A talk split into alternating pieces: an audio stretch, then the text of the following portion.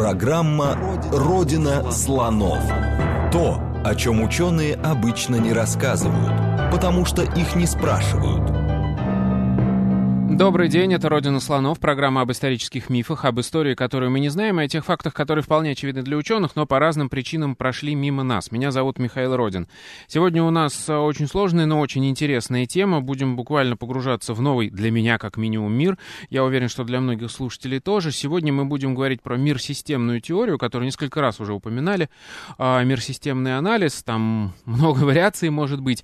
А, дело в том, что недавно ушел из жизни один из создателей мир мир системной теории, Эммануил Валерстайн.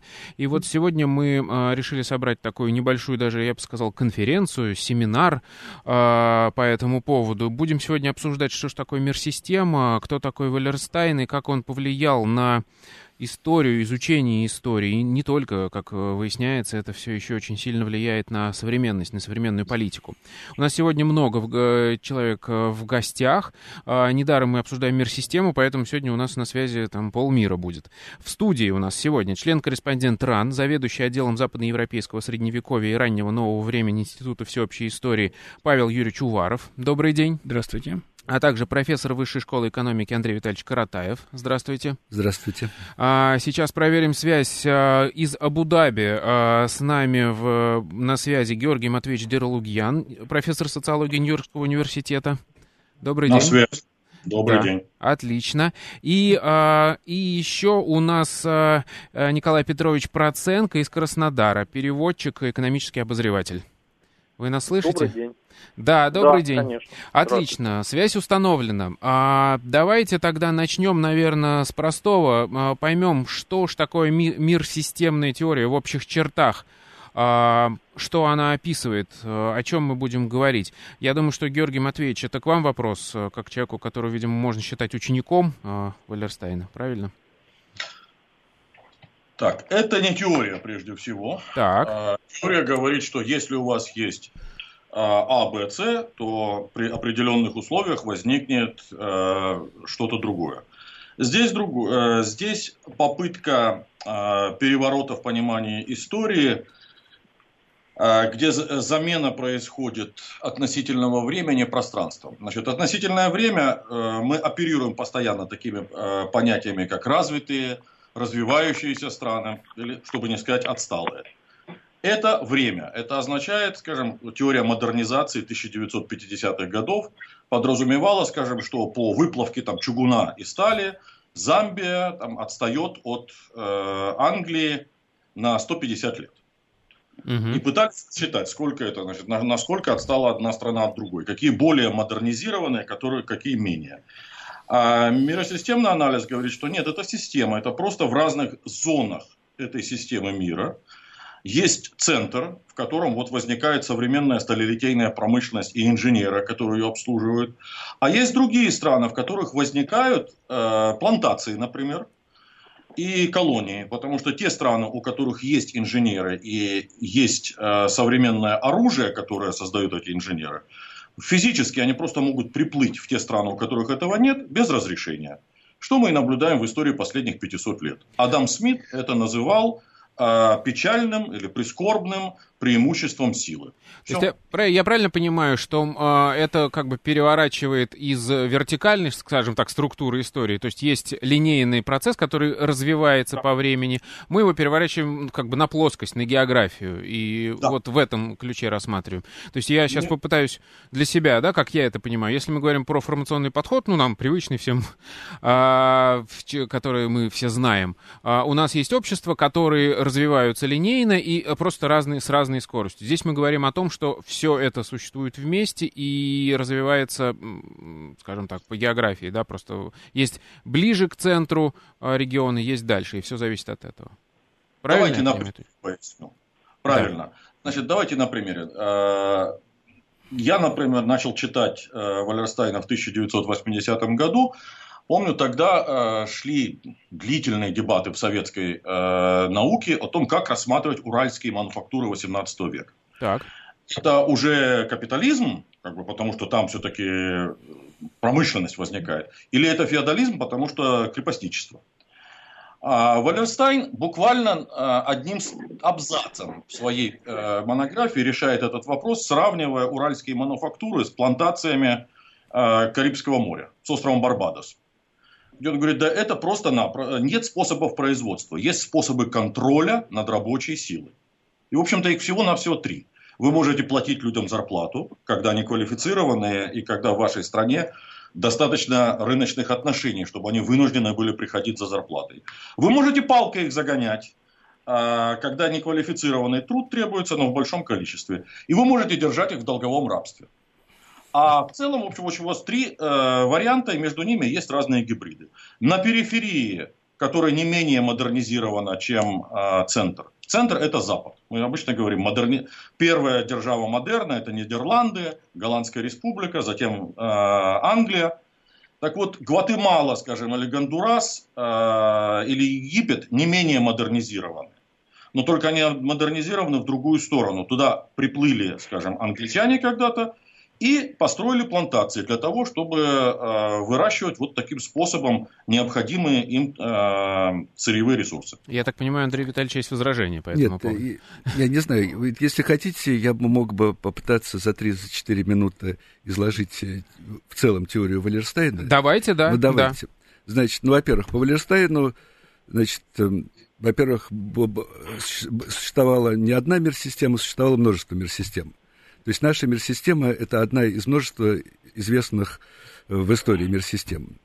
Но при этом Балерстайн выделяет, выделяет, э, выделял три типа мир-систем. Мини-системы, мир империи, мир экономики. Но на протяжении большей части существования человечества были только мини-системы. Это вот для, условно говоря, для э, простых обществ характерные. Потом, с, после, скажем, там, аграрной революции стали появляться э, два, два новых типа мир-систем. Это мир экономики, мир империи.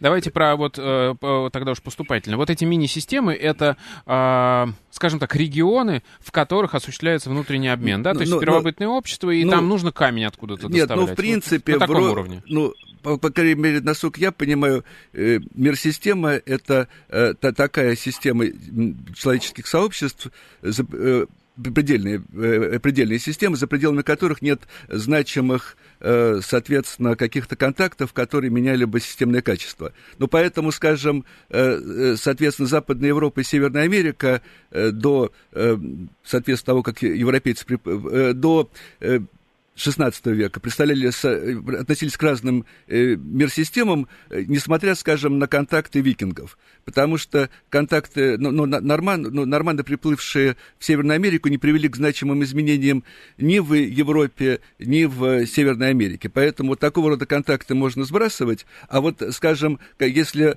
А вот после того, как, э, соответственно, в результате при, при, при, приезда европейцев, с одной стороны, э, туда в Э, в в Америку стали поступать европейские товары, с другой стороны, там те же самые индейцы стали продавать меха, э, в, ну, те же самые бобровые шкурки в Европу, ну, э, произошло значимое изменение, изменение индейских обществ, индейцы интегрировались в мир-систему и так далее. То есть, поэтому, mm-hmm. ну да, то есть критерии именно появления, наличия, те, те, те э, то есть система обществ, связанных такими контактами, которые э, придают э, этой, э, этому, этой совокупности какие-то системные качества.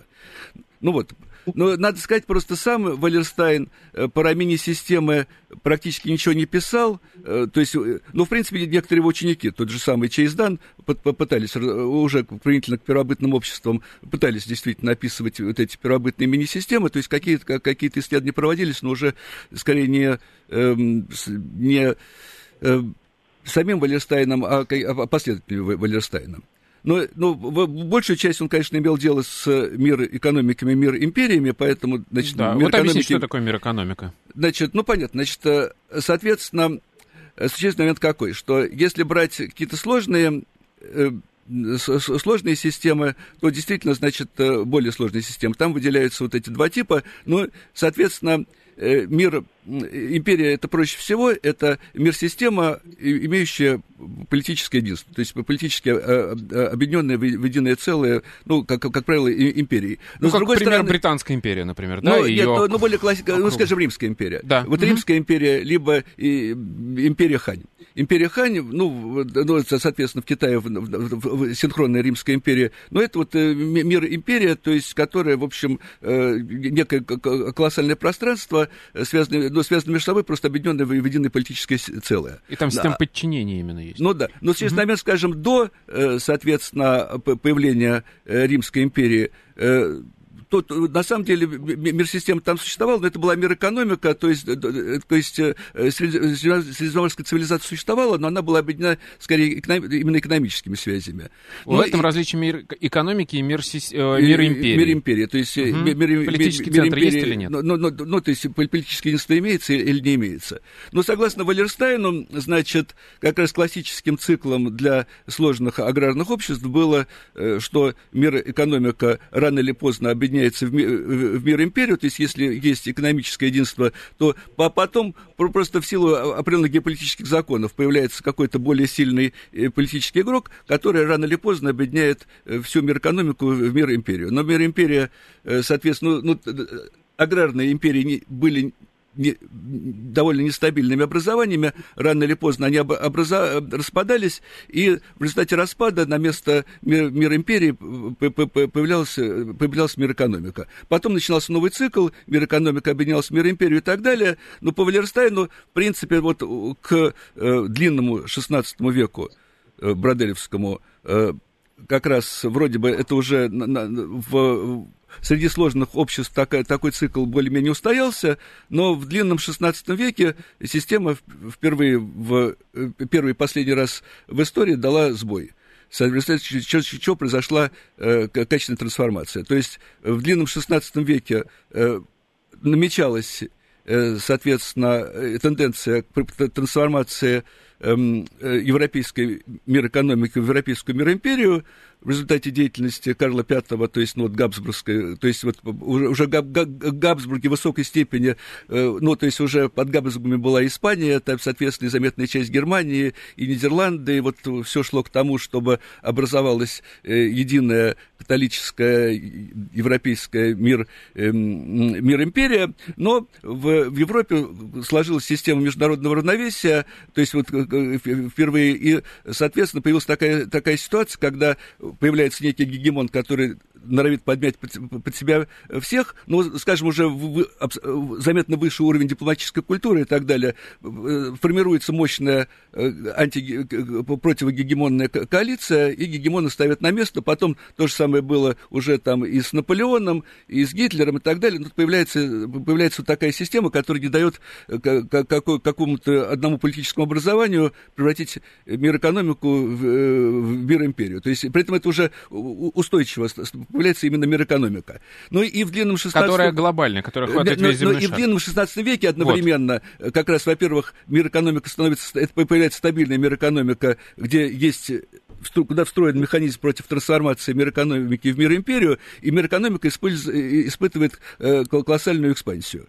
То есть как раз вот, э, ну, это ну, длинный 16 век, это вот как раз понятие Броделя, то есть э, это, это 16 век плюс конец 15 плюс начало 17 это действительно вот некое, так сказать, некий единый период, когда как раз происходит вот с одной стороны появление modern world system, современный мир системы, а с другой стороны происходит ее экспансия, после этого уже следующий период, это период консолидации.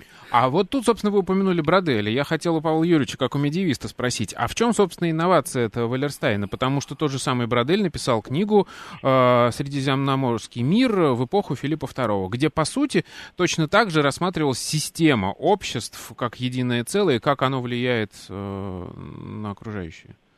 Валерстайн э, уважал Броделя, он уважал Карла Маркса, и он уважал Броделя. И институт, который он создал, э, носит имя, Ферна, имя Фернана Броделя. Многие... Фернан Бродель был жив, когда еще... Да-да-да, когда... при жизни его назвали, он был очень рад этому обстоятельству, вероятно. При этом некоторые говорят, что вот э, Валерштейн ученик Броделя. Он не ученик Броделя. Хотя бы потому, что Бродель свою основную книгу про капитализм, написал после того, как был опубликован первый том, как Валерштейн уже опубликовал свой первый том. Он до Броделя э, или параллельно с Броделем двигался в этом направлении, находя какие-то созвучные, созвучные вещи. Но, надо сказать, Бродель тоже воспринимался совершенно неординарно, в штыки. Э, традиционное университетское сообщество его отвергало, потому что он занимается чем-то совершенно непонятным. Вместо того, чтобы написать биографию Карла V, того же самого, он же написал Карл V Средиземноморье. Ждали, что ну, когда же будет Карл V. А он все пишет про какие-то историю большой длительности, про климат, про морские течения, про какие-то экономические структуры, и первый том пишет, и второй том пишет про рынки, про обмены, и, наконец, доходит до Карла V, но уже никто не читает, все, все, все махнули рукой. Что это за историк такой? Оказалось, очень созвучно послевоенной Европе, это вот казалось то, что, э, то, что интересно и то, что нужно. У э, Броделя не было вот этого четкого... Бродель разделил время. Историю большой длительности, историю конъюнктурную, историю событийную. И это было революционное изменение. Валерстайн изменил про, э, пространство. Центр, периферия, полупериферия. Что-то подобное можно найти у Броделя. Но Бродель это не так выражено и никогда не было это главным критерием его теоретических, главным орудием его теоретических построений. Вот, наверное, в этом разница. Угу. Андрей Витальевич. Ну, я бы добавил бы, что все-таки центр периферия, ну, здесь все-таки Э, но этот э, Валерштайн все-таки было заимствовано из э, теории зависимого развития, которая, собственно говоря, появилась в конце 40-х годов. То есть, ну, в принципе, ну, это, что, в принципе, тот же самый Валерштайн и признавал. То есть, да. это ну, тоже не вполне новация Валерштейна, это вот теория зависимого развития, которая существовала... Ну, теория зависимого развития, это, безусловно, еще один источник мирсистемного подхода безусловно, Валерштейна. Да. Безусловно, но он наставил на третьем компоненте, на полупериферии. Ну, вот полупериферия. Вот полупериферия. Вот полупериферия, это, вот это вот, это его, вот это, это новация это, это уже триада, которая работает. Вот это новация, да. А mm-hmm. может быть, мы как раз Георгия Матвеевича попросим объяснить э, вот эту вот э, значимость э, в понимании Валерстайна вот этого центра, периферии, полупериферии. Что это все значит, э, как это работает в его системе? Я обычно это объясняю студентам, приходится объяснить, которым объяснить трудно, а поскольку они не очень в этом э, пока находятся, поэтому я обычно объясняю на простых примерах. Вот таких. Представьте себе, значит, 1500 э, год, и вот существовал бы тогда журнал «Экономист». Ну, во-первых, бы журнал «Экономист», конечно, бы, скорее всего, был бы на арабском или китайском языке. Вот. Ну, может быть, на латыни было бы издание. Но самое главное, вот представим себе, что они решили э, собрать футурологов э, конца 15 века и спросить их, какой будет глобальный тренд на 16 век. Так. Вот. Чего нам ждать в 16 веке? Ведь все э, в голос сказали бы тогда, я уверен, э, что самое главное это слава богу, вот это проклятое средневековье закончилось с его кочевыми нашествиями и с э, ересями и с вольницей всевозможных э, баронов и феодалов. Потому что появилось огнестрельное оружие, оно отбросило и кочев, э, кочевников, и одновременно разрушило стены всяких этих феодальных э, укреплений. Первая такая империя – это Китай династии Мин, как всегда, конечно. Ну, а затем, посмотрите, это э, три из них следующие. Это мусульманские империи, то есть ислам у нас э, на подъеме. Это великие моголы, это сефевидский Иран. 900 лет не существовала Персии. И вдруг вот она вот возникла опять. И это Османская империя, которая фактически уже восстановила Восточно-Римскую империю. Наступил мир, гладь, развитие ремесел. В Европе то же самое, о чем говорил уже Андрей Витальевич. Говорит, что в, Евро... в Европе появляется католическая империя, но там надо всегда задать вопрос, когда Мартин Лютер эти свои прибил тезисы на дверь э, церкви, почему его сразу не сожгли на костре? Кто встал на его сторону? Почему, в отличие от такого количества средневековых всевозможных критиков церкви и еретиков, нашлись деньги, и нашлись люди, желающие эти деньги потратить на войну, для того, чтобы отстоять разделение Европы на несколько разных зон. И вот тут встает вопрос, э, что происходит в этих зонах. Когда Фернан Брадель, это к вопросу теперь о э, самом слове, мир-система, который очень многих э, смущает. Брадель ведь писал э, в немецком лагере для военнопленных. Он как французский офицер попал в лагерь. Вы знаете, наверное, эту историю. Марк Блок э, ему посылал туда карандаши и бумагу. И Брадель писал по памяти, поэтому очень многие э, сноски у него отсутствуют. Там. И, возможно, он также думал по-немецки, но об этом нельзя сказать в этот момент. Значит, э, слово, ему надо было как-то показать, что Средиземноморье не делится на исламскую цивилизацию там, и, и христианскую, и католическую. Это единая система, и он назвал ее вот, вот, мир экономики. По-немецки это звучит здорово. Weltwirtschaft или Welteconomie. А по-русски, кстати, тоже. Русский язык позволяет миру экономика сделать длинное слово. А вот по-английски и по-французски приходилось вводить дефис. Экономи monde или world system – Значит, Валерстайн э, вставил, признал, поскольку он пишет уже в 60-е годы, все кипит и бурлит в мире, он признал, что есть страны, которым ничего не светит в этой э, миросистеме. То есть Замбия никогда не догонит. Вот, скажем, или Индия, как она, э, если она будет модернизироваться так же, как модернизироваться, она никогда не догонит, потому что есть просто разделение на э, зоны модернизации. Но есть очень интересная зона, э, переходная. То есть есть э, плантационные э, страны и есть страны, которые концентрируют у себя экономику знаний, как сегодня бы сказали. То есть это голландцы со своими, скажем, замечательными судоверфями 17 века. А вот где здесь Россия? Самый интересный вопрос. Посмотрите, на 1900 год, теперь пройдем быстро вперед, кто из великих империй 16 века сохранился? Где турки, где персы, где Индия, где китайцы, где даже Северная Италия с ее ренессансными городами. А Российская империя все еще там, как ни странно. И вот тут встает вопрос, э, да, и Япония. Кстати, опять же, э, и Валерстайн, и Бродель очень хотели отойти от цивилизационного подхода, что что-то есть такое в культурах. Ну что общего в культурах Японии и Российской империи? Однако это две неевропейские империи, которые сумели выжить к 1900 году. И вот это был вопрос Валерстайна. Где здесь конфликт э, между государствами? Где геополитика, которая, извините, в России просто ну, очень затасканный термин, а вообще-то восходит к Максу Веберу, конечно, и веберианской традиции. И почему кому-то удается сохраниться, кому-то удается провести некоторые частичные модернизации, а вот большинству нет. Вот это и есть главный политический вопрос, если хотите, который вытекает из этого исторического анализа. Так, хорошо. А при чем здесь полупериферия это? Вот я хотел понять именно, э, как по а, мысли Валерстайна а, возникает именно центр, а, и что делает его центром? Самое трудное, это, конечно, объяснить мутацию, которую сделала центр. Да? Значит, центр первоначально находится в районе, как э, Андрей Каратаев сказал, как э, многие понимают, это Голландия, которая быстро расширяется в сторону Англии. А, очень важный, кстати, под вопрос, почему Северная Италия, ренессансная Италия, не стала центром. А, хотя вроде бы так на, на, начала двигаться э, в сторону капитализма. Флоренция, Венеция, скажем, Генуя. А, там, там самый э, главный вопрос, это что произошло с, э, в их средневековой прелюдии. Собственно, с этого начинается первый том э, Валерстайновской работы. Что произошло там, что подготовило. И я думаю, что один из лучших вопросов, я могу утверждать, на любом языке, включая английский, французский, немецкий, дал Павел Юрьевич Уваров, который присутствует у вас в передаче по-русски. Ну, ну, сразу сдам просто его. Да, Уваров. Слушайте лекции Уварова в Ютубе, они есть.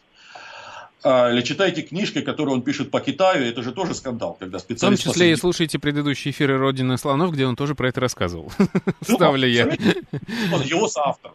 Его замечательный соавтор об этом рассказывал. Да. Значит так, а, что-то произошло там в Европе. Это страшно интересный вопрос. Она превращается в центр, потому что оттуда смогли поплыть во все стороны – великие географические открытия. И Валерстайн утверждает, что а, основатель миросистемного анализа вообще-то Адам Смит. И, кстати, многие западные марксисты его как раз в этом объясня... обвиняли, что это смитовский вариант марксизма. Где же классовая борьба?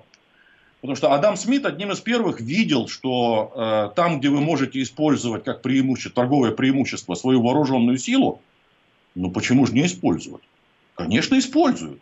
Конечно, превратите кого-то в колонию. Но вот кого-то превратить в колонию не удалось. И вот у Валерстайна очень э, есть интересная главка в первом же томе о том, что России повезло проиграть Ливонские войны. Потому что вот выиграй Иван Грозный выход на Балтику, прорубил это окно в Европу, и Россия бы превратилась в Речь Посполитую. То есть э, большое плантационное э, хозяйство, которое вывозит помещичьи, все эти, помещики, которые вывозят зерно кормить Запад. Э, превращение в сырьевой придаток слишком рано. Мне кажется, а это, пос... прекрасное, это прекрасное место, чтобы повесить вопрос, э, Георгий Матвеевич. Это программа «Родина слонов». Мы сегодня обсуждаем мир-систему Иммануила Валерстайна. После новостей вернемся и продолжим. Программа «Родина слонов». То, о чем ученые обычно не рассказывают, потому что их не спрашивают – еще раз добрый день, это Родина Слонов, меня зовут Михаил Родин. В, э, в гостях у нас сегодня, хотел сказать, но у нас сегодня много людей в гостях, у нас такой международный консилиум получается. Мы обсуждаем мир-систему Эммануила Валерстайна, э, и вот закончили на том, где как формируются центры и периферии. Насколько я понимаю, центр всегда перемещается. И вот я хотел задать Павлу Юрьевичу Уварову вопрос. А как вообще получилось и в чем логика Валерстайна? Как, он ведь первый центр мир-системы поставил туда, в Европу. А ведь на начало этого длинного 16 века, то есть середина 15 века, европейское ВВП в мировом масштабе это мизерная просто цифра. И, и сам регион по себе маленький. Почему там? Ну, Валерстайн, в общем, не, в отличие от его учеников, последователей, продолжателей, оппонентов, он не уходил слишком далеко. Ни в неолит, там, ни, собственно, в Средневековье, ну, его это интересовало постольку поскольку. Все-таки он начинает именно с 16 века. Когда Европа действительно выходит, и его интересует, потому что они, именно Европа создала мировой рынок, создала мировую, э, мировую сеть. Почему она создала? Ну, он пытается в этом разобраться. Но ведь он... был Китай, который в то время в своем регионе тоже э, связывал огромные пространства между собой. Да, но Китай это была, э, конечно, мир-империя. Китай, mm-hmm. Китайские корабли плавали по Индийскому океану задолго до Васко де Гама. Они посещали Красное море, они посещали Африканский рог, и жирафов привозили императору в подарок. Но это не была экономическая связь, это не было единое экономическое пространство, которое там регулируется какими-то нанкинскими купцами. Это немножко другая, другая ситуация. Вот. А, Европа, конечно, не такой уж маленький регион, если считать большую Европу по плотности населения, по интенсивности хозяйственной жизни, это не такой уж и маленький регион. Но это раздробленный регион. Там нет какой-то сильной э, в военном отношении политической единой силы, которая могла бы там навязывать себя миру. Что секрет Европы? Ну, вот тут идут всякие споры. В значительной степени, потому что Европа по ряду причин сумела создать институты до того, как созданы были вот эти политические системы, основы мир империй. Э, ну, так получилось. Мне, как медиевисту, хочется, или как человек, считающий себя медиевистом, можно рассказывать об этом довольно-таки долго, как сложилось там папство, что делало, почему император, как они... Ну, нам важно другое. А так получилось. Это с одной стороны. С другой стороны, открытость морю. Если кочевника не нужно учить, как ездить на лошади, и в этом глобальное преимущество, то европейцы в основном не надо было долго этим народам объяснять, что такое море и э, что такое флот, в том числе парусный флот, которым они овладели, овладели сложными, они отказались от галер, от монополии галер, овладели э, косыми парусами, научились ловить ветер, и вот португальские и прочие каравеллы стали таким вот э, потрясающим, потрясающим оружием. Это одна из причин европейской. Это у нас сейчас Николай Петрович э, Процентко да. отключился, да? А, тот самый человек, которому я именно сейчас хотел задать ну, вопрос, но, видимо, его надо переадресовать тогда. Андрей Витальевич. Да, ну можно я все-таки да. еще небольшое уточнение сделаю? Ну просто вот когда мы, э, вы говорили про э, то, что эм, э, Валерстайн поставил Европу в центр мир-системы, что мир-система, что центр мир-системы постоянно менялся. Ну, это вот скорее как раз Гундер Франк, а не Валерстайн, это у Гундер Франка. Это другой это, теоретик, который центр, тоже развивал ну, систему да, по, по которому мир-система была одна, и, и, соответственно, действительно, до, соответственно, того, как... И, до, согласно Валерстайну, вообще-то, в принципе, естественным центром мир-системы является Китай, это, а это а перемещение центра мир-системы в Европу это такое кратковременная историческая случайность, а сейчас вот обратно э, центр мир-системы возвращается в свое логическое место в Китае, где вот он много-много веков э, до этого находился, но это вот совсем э, это другая, это, история, да. другой, другая версия мир-системного подхода.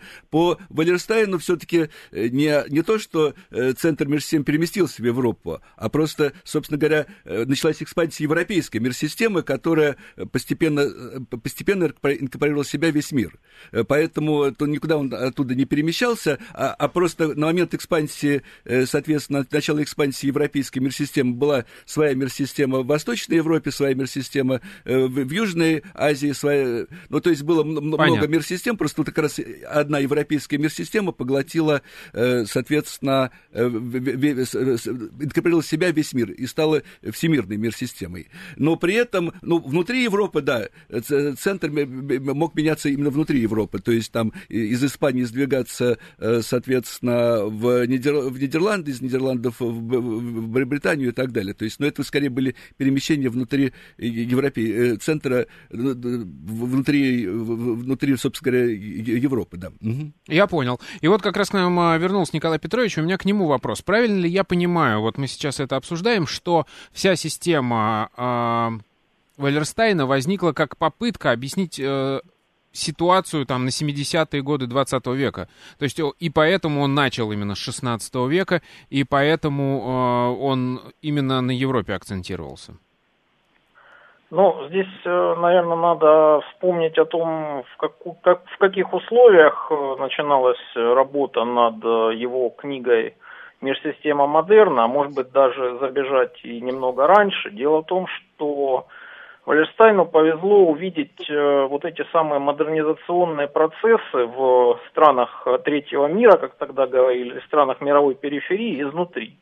Не из кабинета академического ученого где-нибудь в Нью-Йорке и не из э, таких вот э, институтов политических, которые проектировали модернизацию для третьего мира, а вот на живом материале, потому что Палестайн перед тем, как обратиться к 16 веку, достаточно долгое время работал в Африке, ну и смог там вживую убедиться в том, что все эти модернизационные рецепты, они не работают. Ну, тут э, на самом деле можно вспомнить и то, как нам эти рецепты очень активно прописывали в начале 90-х годов э, те самые чикагские мальчики. Вот. Можно вспомнить и недавние казусы. Вот, например, есть такой экономист Гуриев, э, который ну, прямым текстом писал, что России надо учиться у Нигерии, потому что Нигерия улучшает институты.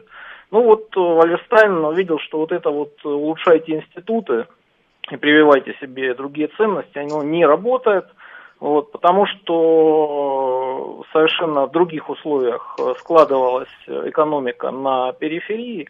Вот. И в 1968 году, когда по всему миру прокатывается волна антисистемных выступлений, скажем так, которую Вальерстайн квалифицировал как мировую революцию, он совершает, ну, наверное, тот выбор, который должен для себя каждый интеллектуал сделать – он однозначно воспринимает то, что он увидел в американских университетах, как э, ну, события, с которыми он не мог мириться. Он выступал на стороне студентов в этот момент. И после этих событий 1968 года он уехал в Канаду, где, собственно, взялся за написание межсистем. При этом он э, воспринял э, то, что происходило на тот момент э, в мире, как некий сигнал о будущем мировом кризисе. Собственно, мы увидели, что Валерстайн был прав, потому что вслед за вот этим сигналом последовал уже, скажем так, более серьезный удар кризиса в 1973 году. Были найдены некие, ну, скажем так, неолиберальные решения, которые позволили отложить дальнейшее сползание капитализма в систем, системный кризис. Но потом мы увидели, что в 2008 году кризис оказался еще сильнее, сейчас мы ждем очередной кризис. Ну и Валестайн говорит о том, что где-то через несколько десятилетий мы будем жить уже в совершенно другом мире, но каким будет этот мир, он затруднялся говорить, э, затруднялся предсказывать, говорил о том, что у нас есть шансы 50 на 50. С одной стороны, это может быть вот то, что он называл духом Давоса, то есть такой гиперкапитализм. А с другой стороны, то, что он называл духом Порту Алегри по названию бразильского города, где проходил всемирный, первый всемирный социальный форум. То есть мир, где будет больше справедливости, больше равенства. Ольстайн, конечно, стоял на этих позициях. В этом плане его, конечно, справедливо называть левым интеллектуалом. Тут э, спору нет. А вот Его если... симпатии были вполне однозначны. А, можете описать, э, как он видел себе мир-систему на момент конца 20 века, 21 века? То есть э, где находится центр, где периферия, как они между собой взаимодействуют, как работает вообще эта система? Нет, ну здесь, э, естественно, его, скажем так, какие-то базовые представления о центре и периферии на начало 20 века, наверное, не сильно поменялись. Вот. Он говорил, конечно, о том, что в дальнейшем возможен альянс между Соединенными Штатами и Юго- и Восточной Азией, ну, прежде всего, Китаем, Японией. Но в позиции Валерстайна в конце 90-х годов было очень важно то, что он шел против мейнстрима. Ну, если помните, тогда была очень популярна и до сих пор цитируется книга Фрэнсиса Фукуямы э, «Конец истории» или «Последний человек», где утверждалось, что, в принципе, после распада Советского Союза либеральная идеология восторжествовала во всем мире, ну, соответственно, история закончилась. Вайнштейн говорил ничего подобного. Э, на самом деле э, распад СССР – это знак того, что капиталистическая система входит в еще более сильный кризис. И в 1995 году он пишет э, книгу под названием «После либерализма». То есть тот самый момент, когда либерализм, неолиберализм, казалось, восторжествовал во всем мире, Валестайн говорит, что это торжество временное. Ну и в 2008 году мы видели, что к чему, к чему, к чему это торжество привело. То есть э, уже тогда, во время этого кризиса 2008 года, прямым текстом говорилось о том, что это все результат, вот, собственно, реализации на практике либеральных и неолиберальных групп. А тут вот у меня возникает... Это в интеллектуальной позиции Валерстайна очень важно. А тут у меня возникает такой теоретический, я бы сказал, вопрос. Э, Георгий Матвеевич, к вам его адресую. А вообще вот, скажем так, в этой системе Валерстайна какую роль играют э, системы, скажем так, устройства общества? То есть что капитализм, что социализм? Мы же как бы говорим про глобальную экономику, а это вообще важно? Здесь социализм у нас, а здесь э, капитализм. Нет, Потому что, насколько я понимаю, Советский Союз и социалистические страны у него считались полупериферийными. Или полупериферийными. Полупериферия. Да. Значит, э, в 19 веке и большей частью, э, начиная с Великой Французской революции, у него совсем другая теория революции. Происходит э, серия восстаний внутри современных возникающих национальных вот государств, которые приводят к, к массированным попыткам изменить положение своей страны в мире. Вот, сделать страну и больше, и успешнее. Первое – это э, французская революция, Наполеоновская империя. Вот, ну, можно даже считать американская независимость, отделение от колониальной э, системы Великобритании для того, чтобы стать самим э, членами э, клуба развитых стран. Затем это французская революция. Это, конечно, то, что происходит э, в России в 1917 году. На самом деле начинается с 1905 года и идет до 1945 года, когда возникает э, такая сверхдержава индустриальная под названием Советский Союз. Значит, Советы 1905 года в 1945 году оборачиваются колоссальным геополитическим успехом, поражением Германии и Японии, двух противников царской России. Вот. Так вот, Валерстайн э, э, ставил вопрос немножко по-другому. Когда революционные какие-то силы, какие-то реформаторы приходят к власти, захватывают государство, встает вопрос, как финансировать создание вот этой, ну все понимают, надо создавать новую промышленность, надо создавать сильную армию, надо создавать науку и образование. Как? Если э, вы национализируете только активы иностранных каких-то нехороших капиталистов или э, местных э, компрадоров, это, как правило, на, называется национализмом. Это то, что произошло в Турции при Ататюрке, например. Это националистическая революция. Если вы э, национализируете все, включая вообще крестьянскую собственность, мелкое крестьянское хозяйство, как правило, это провозглашалось социализмом. А, ирония здесь была в том, и Вальерстайн всегда на этом а, настаивал, что и советская пропаганда, и западная пропаганда считала это социализмом. А, как говорил другой известный социолог Пьер Бурдье, настоящая догма не приходит к нам в одиночку, а в паре якобы противоположных сущностей. Выбирайте вот между капитализмом и социализмом. Валерстайн считал, что это просто-напросто а, способ мобилизации ресурсов внутри государства. И чтобы закончить с этим, меня, он, ну я как советский человек, всегда считал, что у нас уникальная ненормальная страна. Есть нормальные страны, есть вот мы. А Валлерстайн меня бил тогда фразой, ну ты-то не, должен быть последним, кто это говоришь, ты слишком много изучал э, Португалию при Салазаре. Вот приведи мне хоть одно кардинальное отличие от Советского Союза. Ну, в общем, э, очень многое приходилось пересматривать. В этом, конечно, уже и огромная причина э, одновременно популярности и, скажем, такого э, отторжения и скандальности, которая окружает имя Валлерстайна, о котором мы начали здесь говорить. Это же ему принадлежит термин либерально-марксистская прогрессистская идея. Ну, да. То есть, то есть да. он объединял, он считал, что это единая такая, двуединая это теория. Давайте, если можно, я чуть-чуть добавлю к этому, что это для него было выражение всей прогрессистской парадигмы XIX века. Вот. Он утверждал, что существует три идеологии всего-навсего. Потому что когда вы э, понимаете, что наука и прогресс действительно происходят, а французская революция поставила вопрос настолько жестко, что это пришлось признать всем, потому что к вам Наполеон иначе придет, а, то возникает просто-напросто э, три возможных варианта. Затормозить этот самый прогресс. Это называется консерватизм. Законсервировать то, что у нас уже есть. А, прыгнуть в завтра. Если сегодня лучше, чем было в средневековье, чего же ждать? Давайте прыгать завтра. Это радикализм, который выступает вот в виде раз, различных марксизмов, э, социализмов и так далее. И средняя позиция. Ну давайте лавировать, давайте не совсем уж бить все окна, это средняя либеральная позиция, но она признает прогресс, она его только подталкивает, давайте его научно, не, не очень уж э, быстро, чтобы не наломать дров. Постепенно все это, все это будем делать. Понятно. Вагенштайн считал, что эта идеология была исчерпана в 1960 годах, причем везде. Андрей Большое пояснение.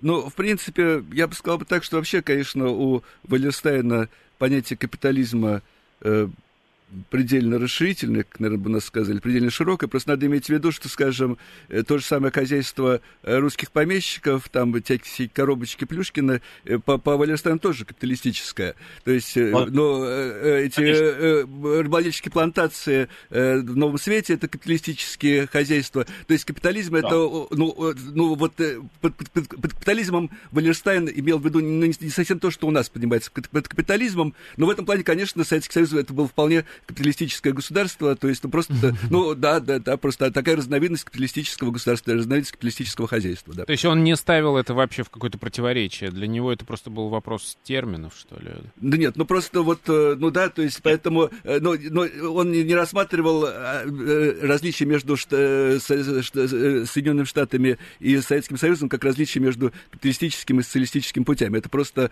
ну, разные версии капиталистического развития, да. Интересно. Так, Георгий Матвеевич, вы хотели что сказать? Значит, э, Валерстайн исходил из определения капитализма по Максу Веберу. Все, что работает э, на э, накопление капитала, является капитализмом. Как я вам уже говорил, способ, так называемые способы производства он считал способами контроля над рабочей силой. Рабство, угу. рыночный труд. Значит, Валлерстайн и Джованни Арриги, еще важный такой теоретик из миросистемного анализа, считали, что э, существует, ну, опять-таки, давайте я вам скажу так, три способа, да, надо еще учитывать, что э, Валлерстайн и другой вот э, большой друг Терри Хопкинс, ученики Карла Поланьи, вот, непосредственно. Значит, э, в Колумбийском университете. Э, археологию они изучали там. И, кстати, археология это сейчас э, дисциплина, где миросистемный анализ абсолютно да. на уровне где-то бронзового века, он там просто победил. Это общепринятое уже дело. Значит так, у нас э, вы можете построить дом тремя способами. Вы можете попросить соседей вам помочь, родственники к вам придут. Вот это мини-система. Угу. Это какое-нибудь иное общество. Вы можете завоевать. Э, чем больше вы завоевываете население, больше людей вам платят налоги. Больше у вас податного сословия. Это э, вся древность и средневековья. И капитализм это гораздо все хитрее как пели Битлз, вот, за деньги нельзя купить любовь. Но на самом деле можно, за очень большие. Можно купить все. Можно купить идеологию. Вот э, Валерстайн считал, что Советский Союз э, как раз-таки пытался э, Давайте так. Он говорил, что представьте себе, что во время забастовки профсоюз захватил контроль над фабрикой. И вот они решили эту фабрику запустить в производство. Но вокруг э, действует рынок. Значит, на этой фабрике должны будут действовать рыночные отношения. Хотите вы этого или не хотите, но менеджеры должны будут искать, куда продать товар, как дешевле купить э, сырье, сколько заплатить рабочим.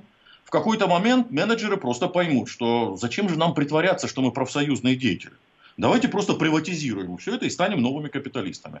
Это именно то, что произошло с Советским Союзом. Ну, Валерстайн это предсказывал в 1969 году. Да. Хорошо, у нас заканчивается время, поэтому я предлагаю э, пытаться подводить итоги.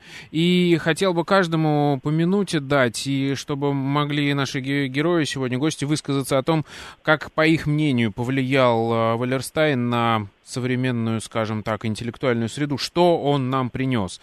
А, Николай Петрович, давайте начнем с вас. Ну, я думаю, прежде всего Валерстайн э, заставляет э, думать э, о том, что могут быть самые разные интерпретации социальных систем, истории.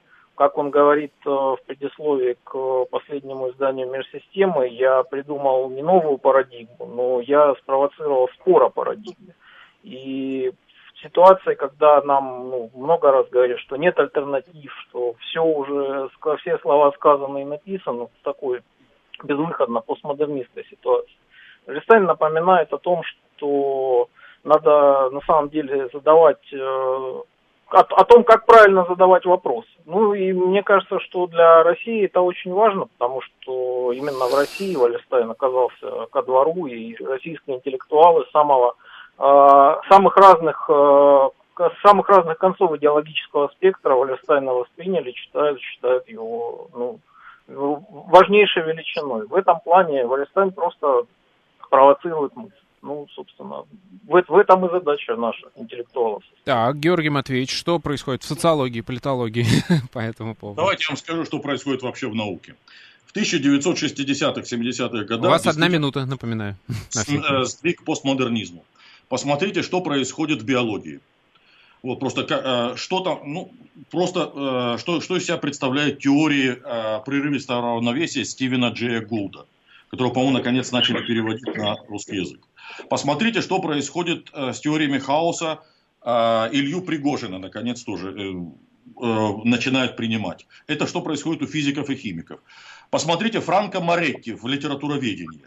Только сейчас это начинает. То есть нет высших и низших. То есть есть много разных вариантов а, э, эволюции.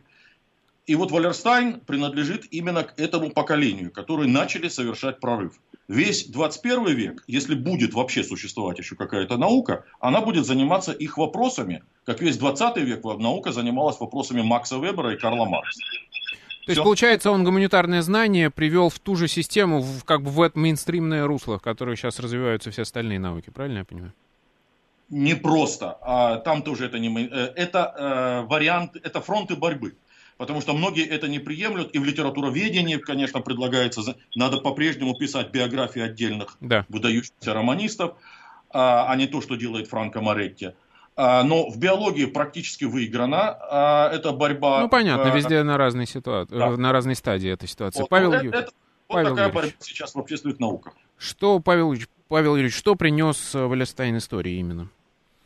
Э, как Он, в данном случае, конечно, это не э, единое всепобеждающее учение, и не договор руководства к действию. Да. Он принес возможность задавать вопросы, которыми раньше задавались в меньшей степени или не задавались вообще. Я начинал свою деятельность как социальный историк, которым остаюсь. Но я считал, что самое главное объяснение нужно искать внутри каждого общества.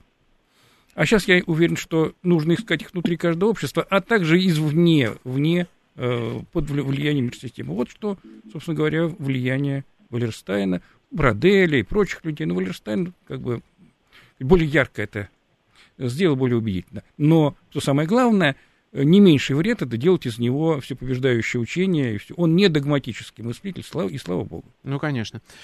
К сожалению, у вас меньше всего времени осталось, Андрей Витальевич. Ну, Валерстайн создал самую влиятельную версию мирсистемного подхода, ну, при том, что, на мой взгляд, конечно, для макроистории более применима э, версия мирсистемного подхода Андрея Гундерфранка, но надо сказать, что как-то большая часть э, читающей публике э, в особенности у нас, познакомилась с мирсистемным подходом именно версии Валерстейна. Ну, по, ну в этом плане, конечно, это, это важная заслуга, что все-таки мирсистемный подход стал в достаточной степени известным. Хорошо, спасибо вам огромное. Сегодня мы говорили об Эммануиле Валерстайне, который не так давно ушел из жизни. Это была программа «Родина слонов». До новых встреч. Пока.